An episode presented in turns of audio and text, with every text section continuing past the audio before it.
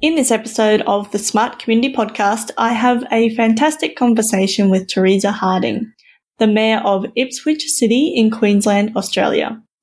Teresa tells us about her varied background in the Defence Force, small business, and IT, and her dual passion for local communities and veterans affairs. We discuss what sparked her interest in smart concepts and why it's so important to have a balance of logic and creativity, vision and implementation in our smart communities. Teresa then tells us about the work that Ipswich has been doing this year on setting up a transparency and integrity hub to ensure that trust is rebuilt with citizens and the local government is held accountable. Teresa tells us about how the hub works, the feedback they're getting on it already, and the benefits of adopting open data practices into local government. We also discuss how Ipswich integrates across disciplines, government and industries and their plans for continued community engagement and a more participatory approach to policy planning. We finish our chat discussing the emerging trends of digital inclusion and improved local government customer service, plus the importance of diversity in our civic and government decision making processes. As always, we hope you enjoy listening to this episode as much as we enjoyed making it. Welcome to the smart community, smart regions, smart towns, and smart cities. It's where we live, work, and play. With smart communities, the future starts today. Big data, smart mobility, emerging trends galore. The Smart Community Podcast is what you're looking for. Hi, Smart Community friends. We have some exciting news. After two and a half years and almost 200 episodes, the Smart Community Podcast has reached a major milestone 100,000 downloads. 100,000. Wow. We are celebrating big time, digitally and socially distanced, of course, and you are invited. We are having an online party featuring smart fun and games plus a keynote from Jonathan Reichental and an awesome panel discussion. It will be on Thursday, 8th of October 2020 from 4 p.m. Queensland time. Head to mysmart.community forward slash 100k. That's 100k to find out more details and check out what time that will be in your time zone. That's mysmart.community forward slash 100 zero, zero, and the letter K. Can't wait to see you there. Talk soon. Bye.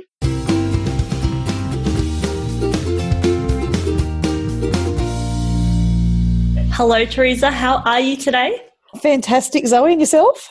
I am very well, and I'm very excited to be having this conversation with you, really. So am I. I love smart cities and smart communities. Let's jump straight in. And can you tell us about your background and what you're passionate about? I've done a few things. I'm, I'm 51, uh, Zoe. So when I first left school, I, w- I was in the army, and after that, I was a small business owner, and then moved into the IT field where I was technical and you know installing PCs and dot matrix printers and and moved into software and sales and then I went back to defence as a civilian so and worked very much heavily in the IT areas of defence and ended up managing all the sustainment and maintenance of the F111 fighter jets. Wow. And from a personal perspective, I guess my, my husband's in the Air Force and we have three adult kids. Mm. Your background sounds very fascinating. You've done so many different things and you would bring so much of that into this space that you're working in now.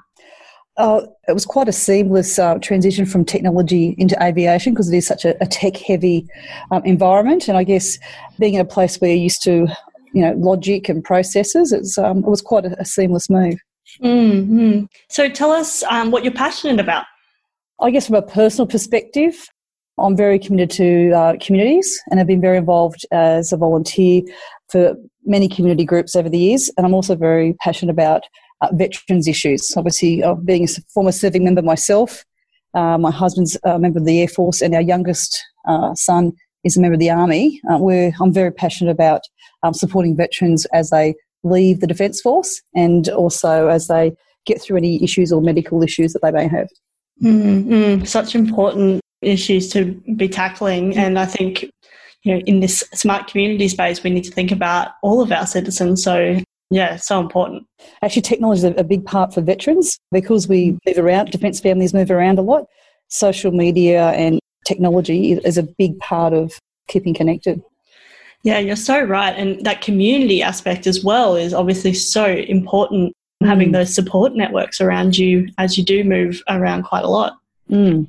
So tell us what um, sparked your interest in the smart community space. I can kind of draw a couple of lines, but from your um, words. Um, I like logical things and I like creative things. And, and smart communities, smart cities, that concept to me is it allows you to use your logic and your creative side. That creative side in problem solving, but the logical stuff as in making sure it gets done. Because you can all have a good idea, but you've actually got to implement it and get it done. So that's really um, what sparked it for me. And if I can just speak at a basic level, if you look at the difference between using a calculator and using a spreadsheet, you know, look at the difference between the two, or using a street directory or using Google Maps just the difference having good data and technology and the how much simpler it makes life really really um, interests me mm, i love that and I, I totally agree with you I, i'm also quite logical but also that creative side which sometimes i think my early career I, I forgot about but now i use the podcast as an outlet for that which is very useful.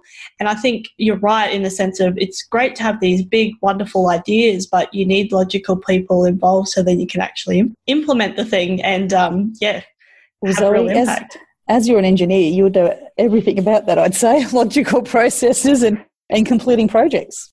Yeah, yeah, and I think um, sometimes we forget that when we get caught up in you know the sexy technology and the widgets and things, um, we forget that actually at the end of the day it's implementing a project which is not as exciting as one might think depends i love implementing and closing out projects me too i know i'm i am a in a project management nerd at heart as well and I, I just love seeing the final the final result but also the process of going through because so many different things are involved in a project let alone you know, a smart city or smart community project mm. where there's new technology, community. Mm. Yeah, it's fascinating. Or going into fields or areas that haven't been done before. Yes. Like it's not like a, like a building project, for instance, but going to uh, different concepts and ideas and that innovation space that haven't been done yet. Yeah, and you have to really turn off certain parts of your brain and turn on other ones that you didn't know were there, I, I find, because you have to be okay with not knowing everything, which I find very difficult at times. But but then actually you still have to be quite logical, but you also then have to expand into what's possible. So it's a it's a really fascinating space to be in. Mm. Okay, well, what is a smart community to you? Look, when I think of smart communities, I think of how can we use data and technology to make life better, and how can we make our communities better by using data and technology that's there. Mm. And why is this concept so important to you? I think it allows problem solving. You can solve those gritty things that happen to people. It's also, to me, uh, about being more efficient and also doing things better. Look, it makes things interesting, I think. When you're looking at how do you solve problems, it makes things more interesting. And I've talked about the being creative and logical, I think, which is really great. But often when the, the smart cities and smart community concepts, and, and when you implement it, it will reduce cost. It generally decreases uh, the impact on the environment and in the end provides better services for people in the community. Mm, which I imagine that, well, all of three of those have to come together in your mm. role. Definitely, as, as a mayor, um, I'm spending ratepayers' money, so I'm, I'm very much got my hand on the purse strings mm. and making sure I can get best value for every dollar. Mm-hmm. And how do you think Australia is embracing this smart city or smart community space? Look, obviously it's progressing. You know, a big part of that is making sure people have training and have the technical skills as well as the creative skills to, to problem solve. Then there's the backbone like NBN. Yep, so we can do it. I mean, can you imagine if we had COVID 10 years ago? People wouldn't be, wouldn't be able to work from home. They wouldn't have had the, you know, the bandwidth to do that.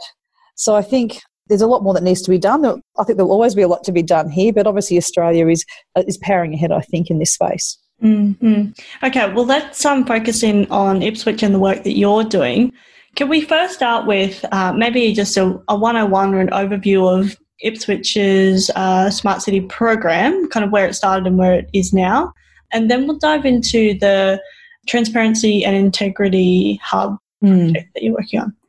Look, Ipswich has a long history of wanting to look at how we can use data and technology to be more efficient from anything from in- improving our, our street lights, using more energy efficient street lights, to having a data centre here as well. But I guess for us here, we had a period of time the last couple of years where our council was dismissed by the Queensland Parliament for lack of governance, and we've had a, two mayors found guilty, and one went to jail, and a couple of CEOs going through the, the legal process as well. Mm. So when this new council came on board in April, we wanted to be really clear that we were a council free of any corruption or fraud. So we set up a transparency and integrity hub at our very first council meeting in April. We said that we would launch it nine weeks later on the 1st of July. And I just wanted for people to know because this new council knows just how important open data is to building trust between governments and citizens.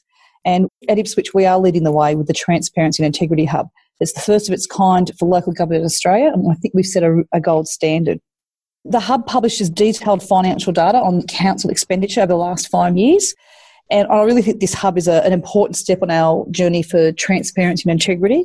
And we are looking for further avenues for open data. And I think importantly, to this hub and the data complements, I guess, the range of other transparency and integrity measures we've brought in. We're now live streaming all our council meetings and our, our subcommittee meetings. I think we're the only council in Queensland that does that. Uh, we've published our three year capital works program, which this council hasn't done before. So it's not mind breaking technology publishing a spreadsheet or, or publishing a map so you can click on what's happening in your in your suburb but it's actually putting it out there so people can look at it so they can actually can participate in how their rates are being spent and actually see how decisions are being made and have the opportunity to to discuss it with us about things they do like or things that they don't like. And what kind of feedback are you getting from the community so far? I've absolutely been gobsmacked. I guess because we are the only council in Australia that's doing this, that has this level of accountability. It's really meant a lot to to the people of Ipswich after going through a scandal a few years ago. So it's good. At, it's been really good in building pride. But I think it's also about driving culture in our organisation as well. Uh, when people know that, that that information is going to be published, it does drive a certain behaviour. And I do hope that it just really focuses everyone from the elected representatives to council officers to making sure that we're really responsible how we're spending ratepayers' money. And we're very much focused on the outcome as well. So um, everything we do needs to be about adding value to for residents. Hmm. And Ipswich has had quite a long journey in this smart city space. And, you know, I imagine you've tried lots of different things. And I know you've just come on as mayor, so you probably won't be able to talk to all of those. But you know, you've seen the space progress in the time that you've been at council, and I'm keen to hear like some of the key conversations that you've, I guess, had in the past and now moving forward. What are we talking about that's different to before? Yes, and I'll, I'll put this with another lens. Um, the role that I had before I started as mayor in, in April was for five years I headed up open data for the Queensland government. So I've been able to see how a lot of councils and a lot of other areas and a lot of other states and other areas around the world use open data and I guess how they can use that data in those smart cities and smart communities space. So I guess as far as Ipswich goes, I think it was very much an early adapter. And I think it has been kind of stalled. And I think now's a time, as we're publishing more data, and I think having a new council with innovative thinking, I think it'll be a, I guess, a um, of us progressing again. Mm-hmm.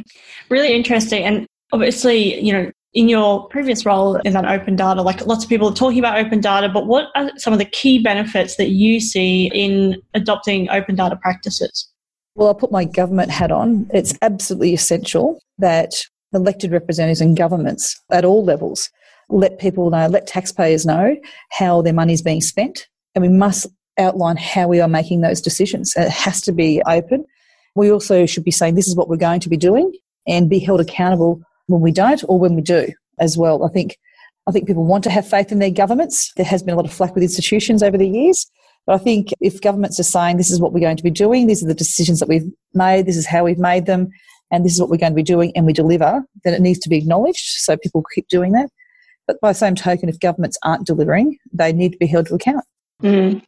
Yeah, no, so interesting. And I, I see a, a, key piece for integration across different disciplines mm. as well with data, you know, sharing data on both a public and, and I guess private level as well, where you're sharing information that can be useful for government and vice versa.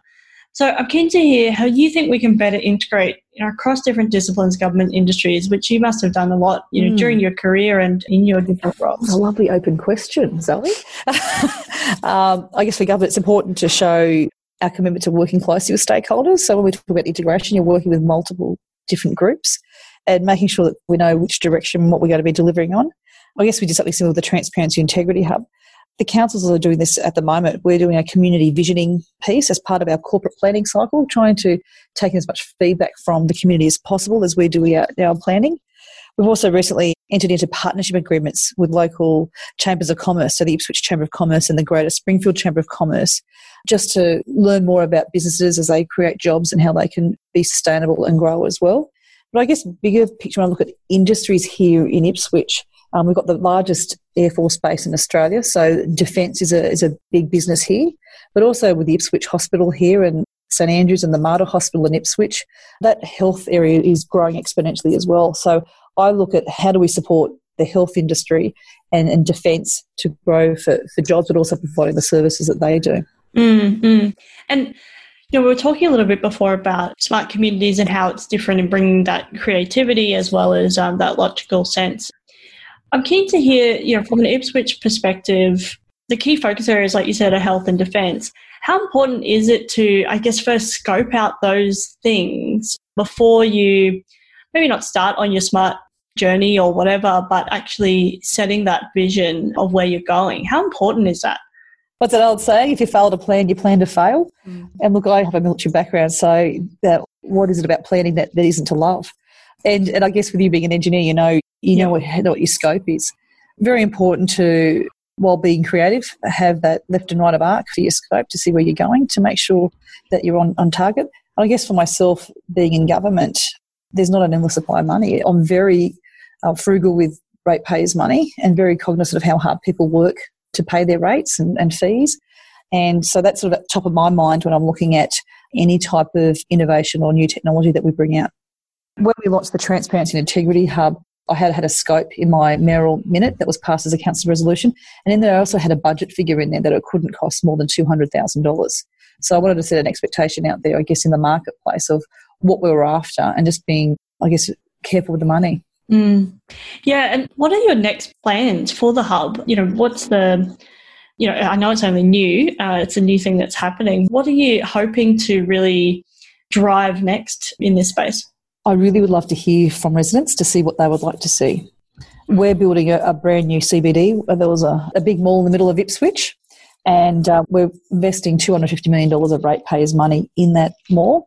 And we have had some feedback from residents to say they'd like to see, I guess, pulling the data in together in one central area rather than different areas. So we're trying to work out how people want to see that finance data.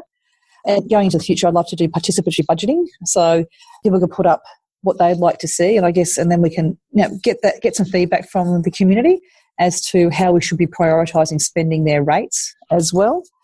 Yeah, so I think there's some of the things that I'd love to see in, in the future as well. Mm, yeah, um, it reminds me of a Barcelona kind of example of yeah, bringing the vision of by the people for the people mm. and bringing that participatory approach into policy planning and, and yeah. all those things. So, yeah. yeah.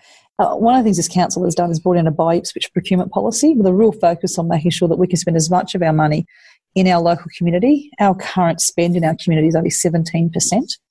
So that will change, obviously. And if you, even if we only change it by 10% in the next 12 months, that's an extra 15 to 18 million dollars that we'll be spending in our community. That, that means a lot to a lot of businesses and local jobs as well. What I'm interested in is, is the insight. So in 12 months' time, we can start looking at those insights of our spend data so we can see where the gaps are. We can see that we always buy, I'll just pick something. We always buy our red cups from Brisbane and we buy our purple cups in um, Ipswich.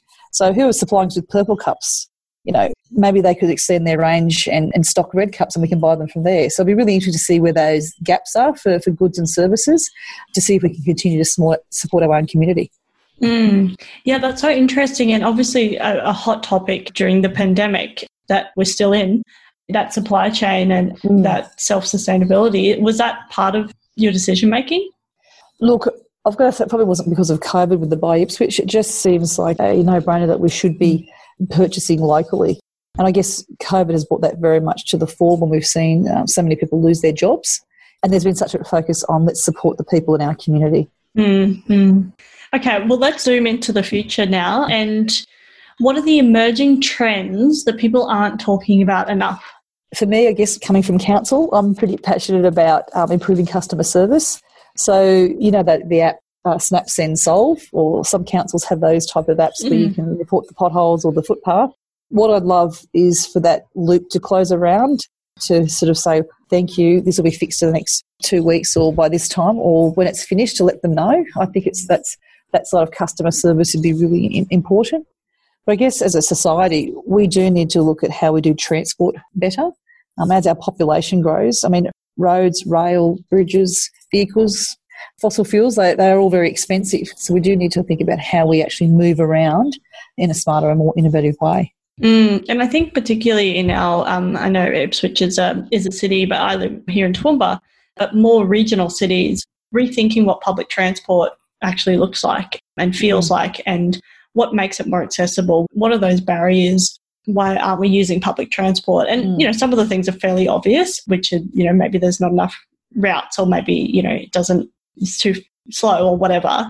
But I think some of the other things are a bit deeper. And I think if we take some time to understand that, and using technology is, is one thing, but actually, I think we were talking a little bit earlier around you know, that community. It's actually a radical increase in the level of engagement that is required to understand what people actually are wanting. Mm. Yeah, that's true. Well, this is where, again, technology be used to engage people as well. Mm. From an Ipswich perspective, is digital inclusion piece a key component of you know your strategy? I think digital inclusion is really important. It's about educating people so everyone has that opportunity to participate in the digital world. Mm. That shouldn't be, and we've seen that with COVID. I saw here in Ipswich that you know it was okay for people who love tech and have mobile phones, they could still continue to catch up. But we certainly had people who didn't have access to the internet or had devices that could keep in touch with each other. We certainly had an issue with some of our elderly residents and seniors who weren't as tech savvy. So our local Rotary clubs here in Ipswich went around to the different aged care homes and people's houses and sort of you know, step by step showing them how to Zoom call or FaceTime their kids and their grandkids. Yeah, I spent um, about three hours on a Sunday teaching my grandma one how to delete. She had three Facebook accounts somehow. So got rid of some of those, and yes, the Zoom call, uh, so we could have our basically Sunday Sunday afternoon family chats. Yep, oh, how mm. lovely! Oh, you're a good granddaughter. well, in my head, I was thinking, I'm all about digital inclusion, so I have to yes. be the person to do this. yes, yes. okay, last question, very easy. Uh, how can people connect with you? I'll only buy my PO box, Zoe. Where do I start? Smart city. Where do I start? Email mayor at ipswich.qld.gov.au. Um, obviously the phone, but um, also LinkedIn and Facebook, and the council has their, their Facebook pages as well. So my Facebook is Teresa Harding, Mayor of Ipswich. Yeah, there's multiple ways. Interesting to talk about technology. I know that's probably oh, this is the end of the session. Um, keep going. But the Queensland government brought in new legislation primarily because of what happened out here in Ipswich, which means that we are only permitted to, I guess, conduct council business on council resources. So when I get the request from my LinkedIn page and my personal Facebook, I'm consistently um, screenshotting it and emailing it to myself, to my council email address to ensure that I'm adhering to all the, the regulations for the, all the new regulations for councillors. Oh, I love it. I love a little bit of red tape bureaucracy um, in the social media or technology space, yes, yes. particularly when it doesn't make a lot of sense, but we have to follow these rules. Yes. Well, thanks so much for coming onto the podcast. I feel like we could talk for a long time, actually, um, but I know you're a busy lady, and I really want to thank you and your team for agreeing to share this with us today because I think it's really important and obviously feeds into your message of making sure that we're uh, sharing this information and, and keeping councils and governments accountable. But yeah, really appreciate your time today. Zoe, thank you for your leadership in this space. You know, we, we don't progress unless we have thought leaders like yourself that will push the boundaries and, and reach out to multiple people and have these discussions about how can we make our world better. And so I'm going to do a bit of a plug here. in our council here, we actually have two councillors in their 20s, which is probably a first. Mm. We have councillors in their 20s, 30s, 40s, 50s, 60s, and 70s here in Ipswich. And I encourage people who, who love tech, who love their community, to think about committing to, I guess, public service or in the public service, but also uh, civic service as well, and, in, and joining government or being at least politically active so that they can have the governments that they want to see mm. with uh, in authority and power. No, thanks so much for that. And yeah, I think that's so important too. Um, we need diversity uh, in our decision making. Mm, yes. And I think sometimes with uh, maybe young people, but maybe everybody, it's we think we don't know enough or we, you know, someone else will know more than me. But we need all those thoughts to come together to create the, the smart communities that we want in the future. Yes, I agree. Thank you, Zoe. Thanks so much. We will talk soon. Thanks, Teresa. Bye. Thank you. Bye. Bye.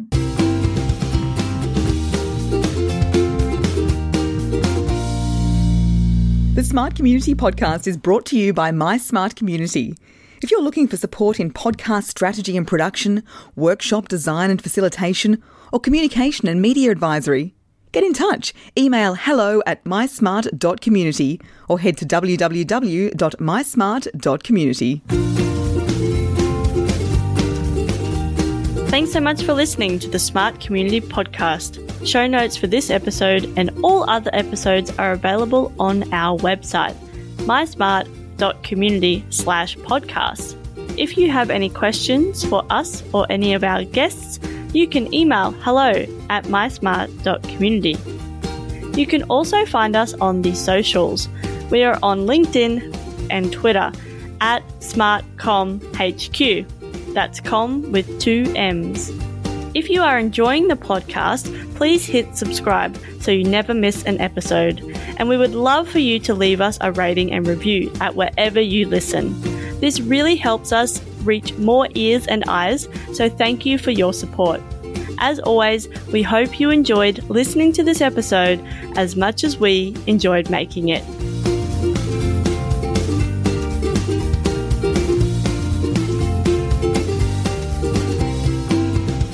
The Smart Community Podcast is what you're looking for.